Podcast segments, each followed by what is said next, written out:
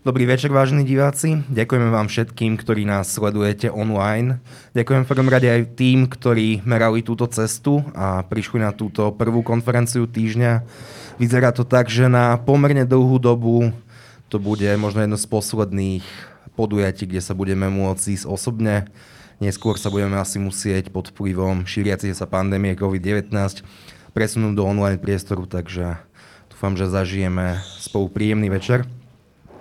Témou tejto konferencie a názov tejto konferencie je, je dozrať a trestať, teda referencia na slávnu knihu Michela Foucault. A budeme sa baviť o dekriminalizácii, po prípade legalizácii marihuany a tento večer bude mať 4 panely, cez ktoré vás prevedie Mariana Sádecká a ja, teda Šimon Jesniak. A poviem vám trochu príbeh toho, prečo sme začali na touto konferenciou uvažovať. Ja som zachytil pred niekoľkými týždňami v médiách správu, že istý mladý muž z Košíc dostal 12,5 roka za držanie a prechovanie 7 gramov uh, marihuany.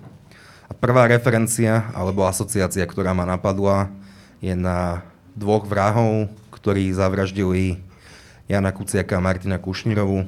Jeden z tých vrahov sa volá Zoltán Andruško, dostal 15 rokov rozdiel medzi 7 gramy marihuany a úkladnými vraždami je v slovenskom legislatívnom systéme 12, 2,5 roka. Budeme sa teda snažiť zistiť, či je tento stav normálny. Budeme sa snažiť zistiť to, čo marihuana môže spôsobiť. Klinickí psychológovia a psychiatri vám povedia o tom, aké sú nespochybniteľné rizika akejkoľvek drogy. Ale na úvod sú tu asi najdôležitejší ľudia, z istého uhla pohľadu a to sú práve rodičia Roberta, ktorý bol odsudený na 12,5 roka. Je to jeho mama, pani Kulíková, Kulínová. Pardon. Dobrý večer. A očím pána, očím teda pán Kulín. Dobrý večer. Vás. Vítam, si veľmi, veľmi vážim, že ste prišli, že tu sedíte na pódium, sa pred diskusiou bavili a si obidvaja máte trochu trému, takže verím, že to prejde. Nie trochu trochu viac možno. Takže ďakujem, že ste nabrali odvahu a ďakujem, že ste, že ste prišli. Pani Kulinová, asi úplne základná otázka, ktorú musíme povedať je, kto je váš syn Robert? Čo je to za človek? Tak ako každá mama, a ja poviem, že to je veľmi dobrý človek, ale Robko je, prepačte, trošku sa mi o tom zle rozpráva, Robko je výnimočný, je to jeden obyčajný človek, ktorý chodil do práce, vo voľnom čase športoval, chodil na slackline, s kamarátmi chodeval hrávať na hudobných nástrojoch, rád chodeval do prírody, bez nej je stratený teraz v tom väzení. Ako jednou vetou by som ho vlastne popísala takto. Robko, keď ide po ceste a stretne zlo, tak sa na neho usmeje, objíme ho a to zlo sa zmení na lásku. Takýto je môj syn a takého to, takého to pozná každý, kto ho pozná. Asi nemyslím, že by taký človek um, mal sedieť 12 rokov vo väzení. Ja si skôr myslím, že takýchto ľudí potrebujeme, aby to zlo nebolo tu na Queen mami sú svojim deťom vždy o niečo svovievavejšie a lepšie a také emočnejšie asi ako, ako otcovia. Tak podpísali by ste slova vašej pani manželky alebo tam vidíte aj malého zbojníka? No, ja to poviem tak, že keďže nie som priamo otec biologický, ale som očím, tak som ešte viac trošku objektívnejší. Dobre. Uh, hej, keď bol Robko malý, tak v podstate bol klasické dieťa, taký malý zbojník, ktorý robil milión vecí takých, ktorí robia ostatné deti. A keď vyrastol, tak bolo na ňom vidieť, má takú vodcovskú, takú v sebe niečo také vodcovské a vedel tých kamošov nejakým spôsobom pospájať, zobrať ich von, keď nejaký mal nejaký problém, vedel mu pomôcť. Dokonca, ja som teraz aj hľadal pred stretnutím na tej stránke našej, má jedného kamoša, ktorý silou mocou nechcel študovať, myslím, že niečo s hudbou, teraz neviem čo konkrétne, ale Robko ho nepriamo ako keby prinútil a pomohol mu v tom, že e, niečo tam študovali, na niečom hrali a študoval. Uh, Robko často alebo respektíve hrával na rôznych tých hudobných nástrojoch, na ktorých hrávajú mladí ľudia. Ja už ani neviem názvy tie všelijaké tie želieskové, drevené a všelijaké tie dlhé, volajme to fujary zjednodušene. No a on mu pomáhal, myslím, že s tým, aby sa štartol do toho hrania, aby, aby nepamätám si presne ten príbeh, ale aby sa dostal aj na štúdium nejakej tej hudby. Čiže viem určite tento konkrétny príklad, čo bol. No a potom ďalšie také, z môjho pohľadu, výborné vlastnosti. Inicioval ľudí, aby chodili zbierať odpadky do lesa.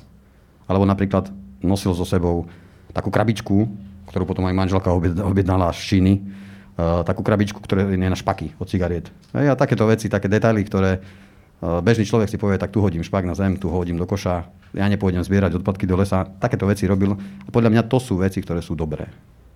Čiže myslím si, že bol dobrý, bol, je dobrý človek. Niektorí, niektorí možno psychológovia alebo, alebo odborníci na túto tému hovoria, že alebo spomínajú, že deti alebo študenti alebo tínežeri, ktorí začnú s drogami, to majú aj, aj ako akúsi traumu, traumu z detstva. Vy ste sa rozviedli, keď uh, s, vaši, s biologickým otcom Roberta a s vašim asi prvým manželom, keď mal 6 rokov. Ako to Robert zvládal? Tak ako každé dieťa asi tiež má s tým nejaký problém, nie že problém, ale bol z toho možno smutný a nie je to ľahká vec ale Robko to zvládal celkom dobre, lebo vlastne ako aj môj manžel si s ním veľmi dobre rozumel a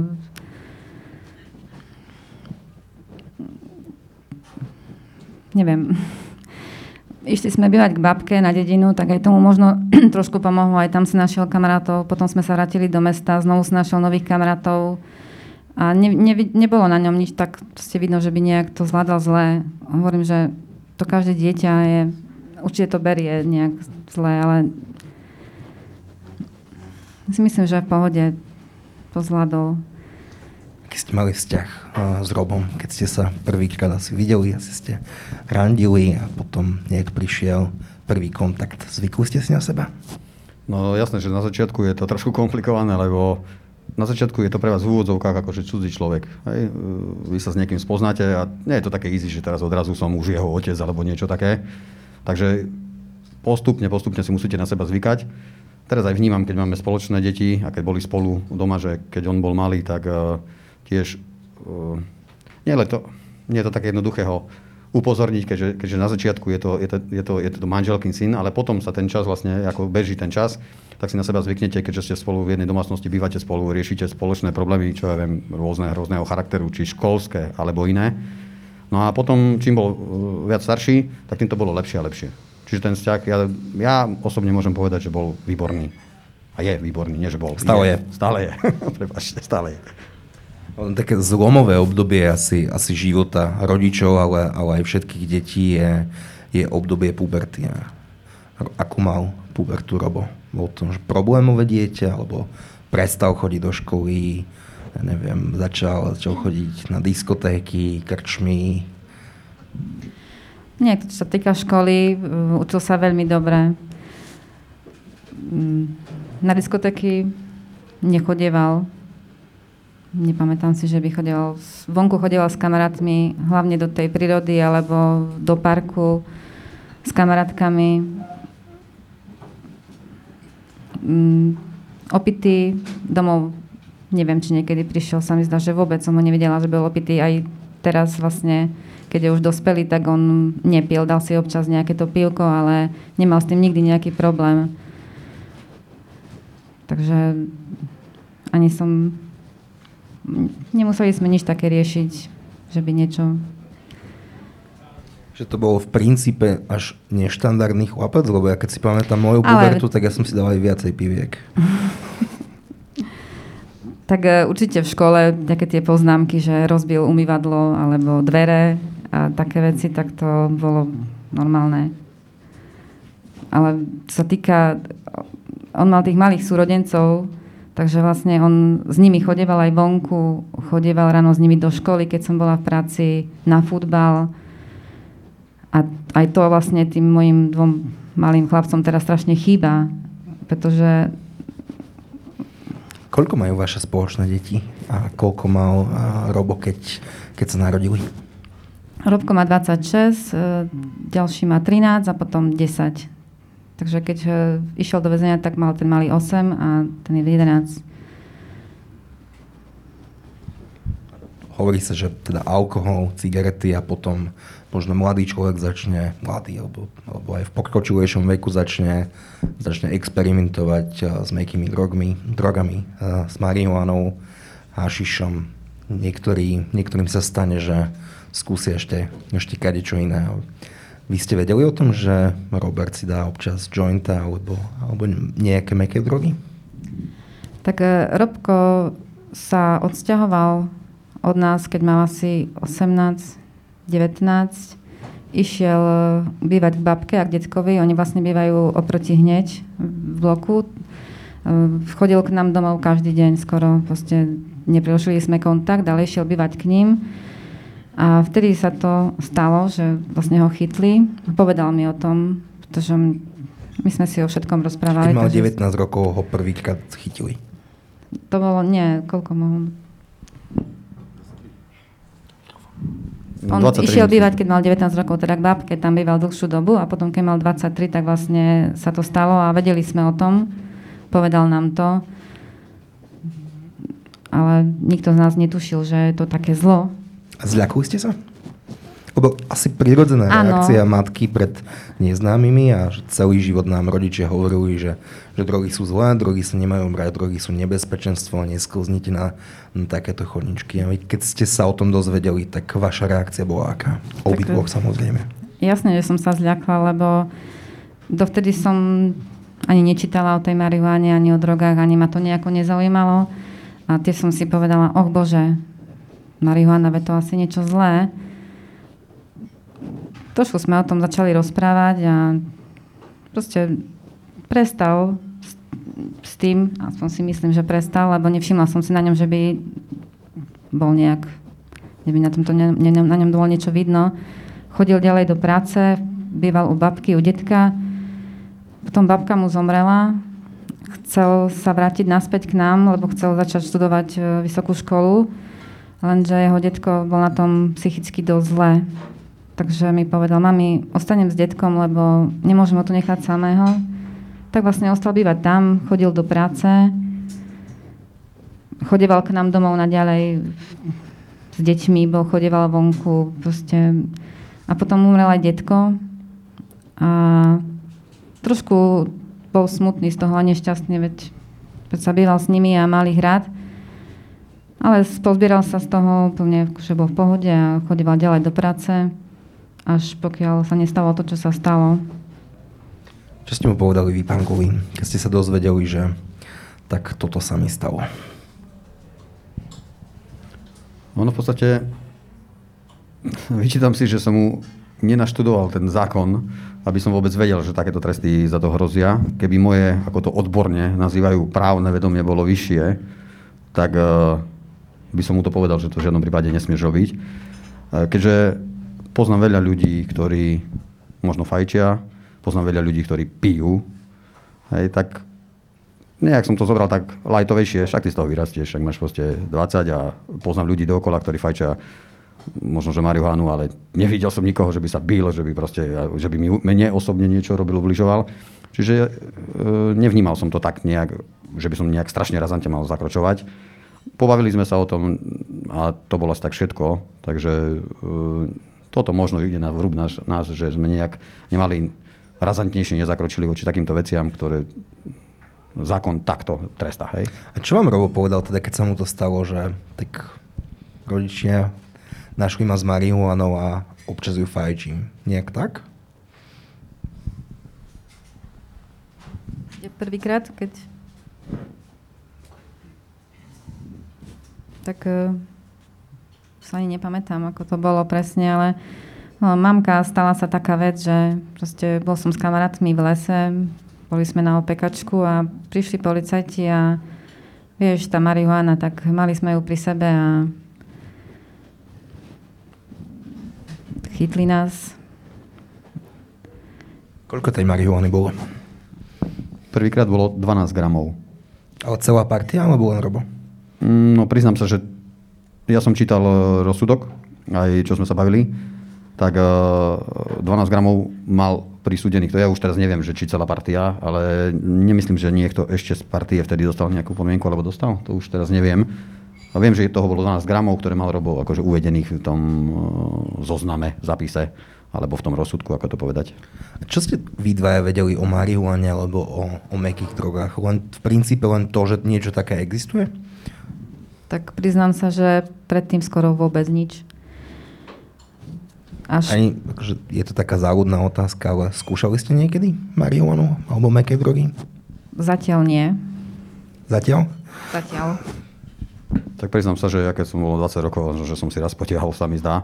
Ale keďže ja nefajčím, uh, tak uh, mňa to dajak akože neláka. Ale človek ako mladý, 20, neviem či 23, alebo kde som si raz potiahol a to bolo všetko.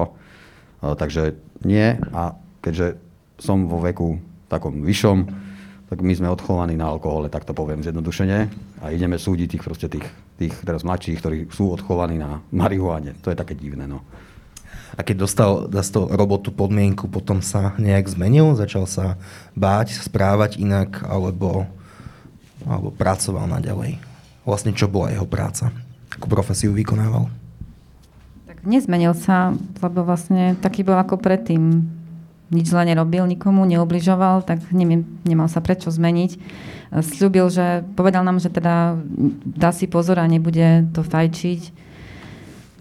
A hovorím, že sme si nevšimli potom nič na ňom, aby sme teda mali dôvod si myslieť, že to fajčí. Takže... A za prvý delikt teda dostal podmienku? Áno. Tá mala trvať koľko? Tri roky. 26 mesiacov na 3 roky, čiže trvala 3 roky podmienka, ale trest, ktorý by za ňu dostal, by bol 2,5 roka.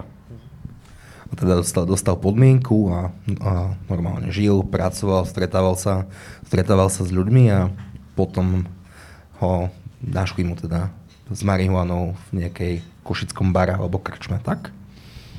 Áno. Čo sa dialo potom? Tak volal mi večer jeho otec, že stalo sa to a to, že vlastne kamaráti prišli za jeho otcom, že nám syna zobrali teda do ako to volá, eš, do celý, CPZ. celý predbežného zadržania. Tak som si povedala, tak asi niečo vyviedol, hádam, zajtra ho pustia, neveď. Čo ste si mysleli, že vyviedol? Lebo podľa vašich slov asi bitka vám asi nenapadla, tak čo vám napadlo? My sme, myslím, že rovno vedeli, že je to za marihuanu, keďže tak sme dostali informáciu cez otca. Nie, otec hmm. nevedel nič, len potom mi volali kamaráti, že teta kvôli tomu ho tam vzali. A potom sme vedeli, ale vôbec som netušila, že za to môže byť takýto trest. A najprv som si povedala, však veď to nie je nič hrozné, ale urobil zlo, tak možno, že no neviem, vtedy som to proste tak nevnímala, že to bude taká doba. Ako prebiehal ten, ten policajný zákaz v tom košickom podniku? No tak e, v podstate my to máme z výpovedí, keďže sme sa zúčastnili za mňa poviem takmer každého pojednávania, za Magdušku poviem, že každého pojednávania, keďže bol aj COVID a na niektoré pojednávania pustili len ju ako mamu, čiže nedalo sa ísť na všetky pojednávania.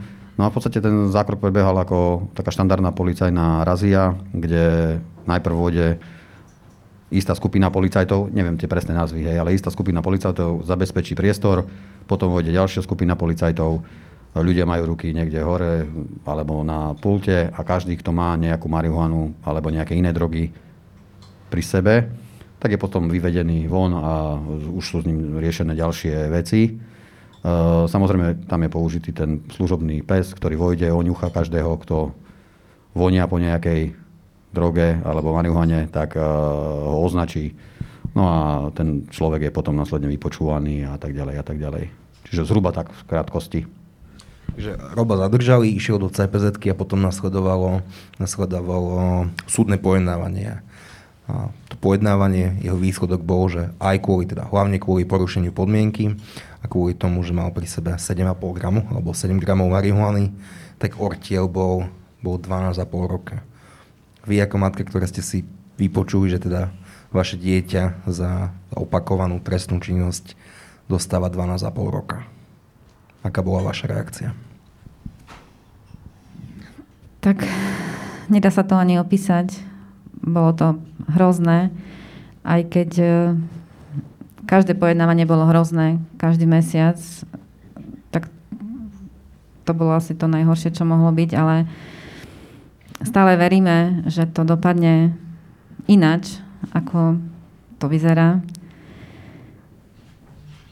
Čo by znamenalo, že to dopadne ináč? Robo je vo vezení a odpíkava si trest odňatia slobody 12,5 roka a sedí už 20. mesiac? Áno, 20. 20. Čo bude znamenať, že to dopadne inak? Teda veríte v tomu, že by mu skrátili trest, alebo možno ste aj, aj diváci asi zachytili, že prezidentka Zuzana Čaputová pred niekoľkými týždňami amnestovala jedného tiež mladého muža za zadržanie marihuany, ktorý si však odsedel polovicu, tuším, do 7,5 ročného trestu. Takže dúfate v niečo podobné? Tak hlavne verím, že sa zmenia tie zákony a tí mladí ľudia, ktorí fajčia tú marihuanu, nebudú musieť sedieť vo väzení. A keď sa nezmenia zákony, tak verím, že možno aspoň to skrátenie trestu nejako, lebo nemyslím si, že za tú marihuanu 12,5 roka je trest, ktorý by si zaslúžili takíto mladí ľudia. On není ani vrah, ani násilník, ani zlodej. Je to slušný mladý človek, ako aj ostatní mladí ľudia, ktorí vlastne sú v tom väzení a budú. Ankolina, podnikáte nejaké kroky alebo snažíte sa, aby sa tento trest zmiernil? Určite. Uh, trošička, ak môžem ešte doplniť k tomuto predchádzajúcemu. Uh, treba si uvedomiť, že najprv, keď vás zavrú a kým nie ste pravoplatne odsudení, tak ste vo vyšetrovacej väzbe. Čo znamená vyšetrovacia väzba? To slovičko je síce krásne, ale Znamená to, že ste 23 hodín, 23 hodín denne zatvorení v jednej miestnosti, zhruba 4x4 metre, 4. To už jedno, koho vám tam dajú, či je to dajaký vrah, alebo prevádzač, alebo zlodej, alebo neviem, kto to je jedno. Proste dajú vám tam rôzne typy ľudí. V tejto miestnosti trávite 23 hodín, následne máte hodinu prechádzku, ale kde? V takej koji, ktorá má aj hore mreže pre istotu a je vonku telefón, kde, môž, kde môžete zatelefonovať. Čiže toto je, toto je vyšetrovacia väzba, ktorá trvá 20 mesiacov momentálne a môže trvať 4 roky, hej, v podstate v dnešnom slovenskom svete. Takže uh, teraz ešte stále je v tej vyšetrovacej väzbe, čiže nie je vo výkone trestu, keďže nie je pravoplatne zatiaľ odsudený. Uh, a prepačte, teraz by som doplnil k, tej, k tomu odpoveď, uh, či podnikáme nejaké kroky. Skúste si predstaviť situáciu, že sa v jedno ráno zobudíte otvoríte si náhodou noviny, váš nevlastný syn, váš Robo je, uh, myslím, že vtedy to bolo asi rok vo vyšetrovacej väzbe, a vy otvoríte noviny a prečítate si, dúfam, že môžem menovať, HOSu 6 rokov prvostupňový súd za zabitie. To je, to je HOSu a pre istotu to len pripomeniem, to je muž, ktorý zabil Henry, Harryho Fondu, Henryho. Henryho Fondu, teda mladého Filipínca na obchodnej tým, že mu poskákal po hlave. V tej chvíli do vás vojde všetko. Zlosť, zúfalstvo, bezmocnosť, všetko, čo sa dá. Hej? To, je, to je proste jedna z najhorších chvíľ, ktorá môže byť. A v tej chvíli si poviete, že urobíte všetko preto, že to takto nemôže byť. A chcete zmeniť svet. Lenže to nie je také jednoduché. Takže to chvíľu trvá, píšete sem, tam, hen, skúšate, čo sa dá a potom pri rozsudku, v podstate dva týždne nazad, príde možno, že tá správna chvíľa, keď vyjde nejaký článok v novinách a vtedy cítite, že teraz je dobre niečo urobiť, tak sme si dovolili urobiť nejakú stránku, na ktorej sme vypichli, kto je robo, samozrejme 10 krát sme ju prerábali, nakoniec sme ju robili a snažili sme sa oslovať ľudí a zároveň aj ľudia sa volali spätne. Čiže nejakým spôsobom sa trošička e, niečo pohlo a možno aj kvôli tomuto sme tu, čiže boli isté okolnosti, ktoré nám pomohli a chvála Bohu môžeme niečo verejne prezentovať a hovoriť o tom, ako to je.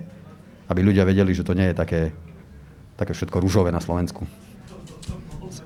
Marihuana má určite aj svoje, aj svoje obrovské rizika. Je mnoho potvrdených prípadov, kedy ľudia skouzli aj do, aj do tvrdších drog e, a stali sa, stali sa drogovo závislými. Ale mňa zaujíma, že vaši synovia majú teda 10 rokov a 12? Čiže za chvíľu budú v puberte, teda ten starší o nejaké 3-4 roky, už tam bude pomerne intenzívne. Čo by ste robili, ak by ste našli marihuanu im? Tak eh, ja si myslím, že sa už dosť doma rozprávame o tej marihuane, odkedy je Robko tam. A neviem, či by, si myslím, že oni by na to ani nešahli, už len kvôli tomu, lebo vedia, čo je s ich bratom a ako sa má a čo im píše z toho väzenia a keď spolu volajú, že proste je to zlé. Takže nebojím sa toho. A vy, pán Kuhn? Ja trošku mám e, taký strach, hej, že keď som ja bol mladý, mohli mi rodičia aj okolie hovoriť, čo je dobre, čo je zlé. A možno, by, že by som to aj tak vyskúšal. Čiže ja sa trošku bojím, aby moje deti, a povedzme aj, však aj deti mojich známych, predsa si len nepovedali, že však len chcem vyskúšať tú marihuanu. A náhodou príde nejaká nesprávna chvíľa, nesprávne miesto a teraz syn dostane podmienku za marihuanu. A už bude problém so zamestnaním, neviem s čím. Čiže ja by som bol veľmi rád, ak by sa tieto zákony upravili minimálne pre konzumentov, prípadne malých užívateľov, lebo toto nie je dobrý stav. A ako by sa mali teda upraviť podľa vás? No, no teraz nie som ani právnik, ani, ani uh, lekár, ale, ste ale, ale ak by som dokázal nejakým spôsobom oddeliť konzumentov malých, ktorí nepredávajú tieto, uh, povedzme, marihuanu, lebo trošku sa vrátim späť, asi by som najprv skúsil deliť marihuanu od tých ostatných drog, povedzme tvrdé, meké drogy, ako sa tu spomína. Hovorím, to je len môj názor, pozor, neberte to akože nejaký odborný. A potom by som ešte sa snažil oddeliť e, konzumentov od dealerov, pretože ten konzument, tak ja mu určite nepomôžem tým, že mu dám 15 rokov. To nie je šanca. Či by bol to, bol to alkoholik, či je to niekto, kto fajčí marihuanu, či je to niekto závislý. Sme počuli o niekom, koho, že by závislého niekoho zatvorili na 15 rokov a že mu to pomôže? Asi nie, hej. Asi skôr ich liečia v nejakých centrách, tam, kde sú ľudia, ktorí sa do toho vyznajú. Takže takýmto spôsobom by som sa snažil deliť, oddeliť tých konzumentov od dealerov a E, nedávať im tresty 15-ročné. Jedna z posledných otázok. Ako Robo zvláda väzenie a vy ste hovorili, že teda sedel alebo sedí v cele, ktorá má 4x4 metre a že sú tam spolu s ním ďalší traja spoluväzni. Si máme predstaviť, že sedí s ľuďmi, ktorí sedia, neviem, za vykradnutie bankomatu alebo nejakú digitálnu zločinnosť alebo za, neviem, vykradnutie obchodu, alebo tam sedí aj s ľuďmi, ktorí páchali násilnú trestnú činnosť tak sú tam rôzni ľudia. Sú tam aj takí, ktorí tiež sú tam kvôli marihuane alebo kvôli kradežiam, kvôli vraždám. Um, môj syn je silný. Môj syn proste celý deň číta knihy, píše listy. Keď ešte sme nemohli telefonovať, tak mi písal listy každý deň, aj mi jemu. Telefonuje mi asi 10 krát minimálne do dňa. E, cvičí, má spolubývajúcich Rómov, ktorí vlastne nevedia ani čítať, ani písať, takže aj to ich učí. Píše im listy, učí ich šachy, karty. Tak tomu vlastne asi skôr ubehne čas. Takže to asi robí tam celý deň. Posledná otázka. Vy ste teda spolu s ďalšími ľuďmi, ako je Jan Gáli, ktorý tu neskôr, neskôr vystúpi na pódiu a Sára Prokopová a vy dva ste spustili petíciu za dekriminalizáciu marihuany. Báli ste sa ísť s kožou na trh a vyrozprávať tento príbeh možno tisíckam ľudí, ktorí to, to, tieto, tieto videá uvidia povedať tento príbeh na pódiu? Tak ako môj manžel povedal, že urobíme všetko preto, aby sme pomohli synovi aj ostatným mladým ľuďom, takže nebojím sa. Pripomínam, že počas celého večera môžete klásť otázky cez, cez slajdo. Ktoré sú, ktoré sú aj za mnou a tí z vás, ktorí sú tu osobne, samozrejme, že sa môžete pýtať aj osobne. Je to konferencia, ktorá má 4 panely, teda určite účastníci, ktorí tu sú, budú, budú prítomní aj po, po skončení ich vystúpenia. Som si istý, že sa s vami radi porozprávajú. Takže máme dve otázky na slajdo. Prvá je, aké rady by ste dali iným rodičom asi v súvislosti s tým celým, čo sme sa dnes bavili? Tak e, rodičom takých detí, ktorí už sú vo vezení, aby sa nebali rozprávať o tom, aby sa pripojili k nám, aby sa nám ozvali, aby napísali svoj príbeh, aby o tom vedelo čím viac ľudí. To je asi... Bola razia v košickom podniku náhodná, alebo myslíte, že to bol nejaký typ? Kamaráti podmienku nedostali, alebo teda Robo je jediný, ktorý pri sebe niečo mal? E, tých razí bolo viac v ten večer. To je prvá dôležitá vec je. Ďalšia dôležitá vec je, na vypočúvaní ani jeden z policajtov Roba nepoznal. To znamená, že to nemohlo byť cieľené, že po Robovi. Aby ich, tak, tak ste to mysleli, túto otázku dúfam, že tak bola myslená. E, čiže e, a podmienku dostalo, teda e, označených bolo 9 ľudí v tom podniku, neviem ako v iných. V tom podniku bolo označených 9 ľudí, z toho 8 ľudí dostalo podmienku. A Robo, keďže to mal druhýkrát, tak bol odvtedy je vo vyšetrovacej väzbe. Asi tak. Ďakujem veľmi pekne, že ste dnes prišli. Veľmi si to vážim. ďakujem. Príjemný večer. Ďakujem veľmi pekne. Ďakujem.